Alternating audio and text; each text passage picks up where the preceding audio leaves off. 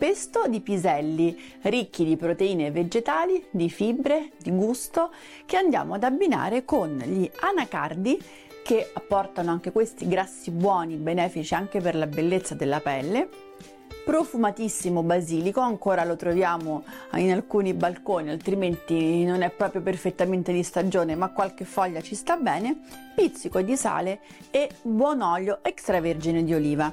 Allora, potete scegliete, io vi consiglio i piselli, quelli surgelati che fate bollire e dopodiché li andate a mettere così dentro un frullatore ad immersione, nel boccale di un frullatore di immersione poi unite una buona manciata di anacardi, quelli non salati, quelli semplici, un pizzico di sale perché tanto lo andrete ad aggiungere, foglie di basilico, potete anche mettere i ramettini piccolini perché tanto frulleremo tutto e anche quelli sono molto saporiti. Ecco qui. Generoso olio extravergine di oliva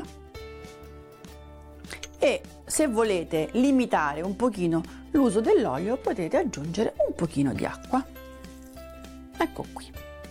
Dopodiché andate a frullare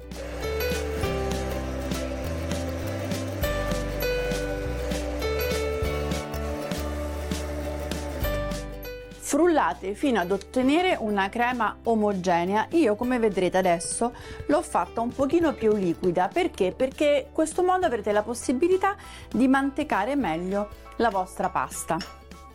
Oppure potete usare questa crema questo pesto di piselli come base per condire anche dei risotti. Per esempio potete far bollire il riso e poi condirlo con questo pesto di piselli e ottenete anche un piatto unico perché appunto legumi e pasta ottenete un piatto unico.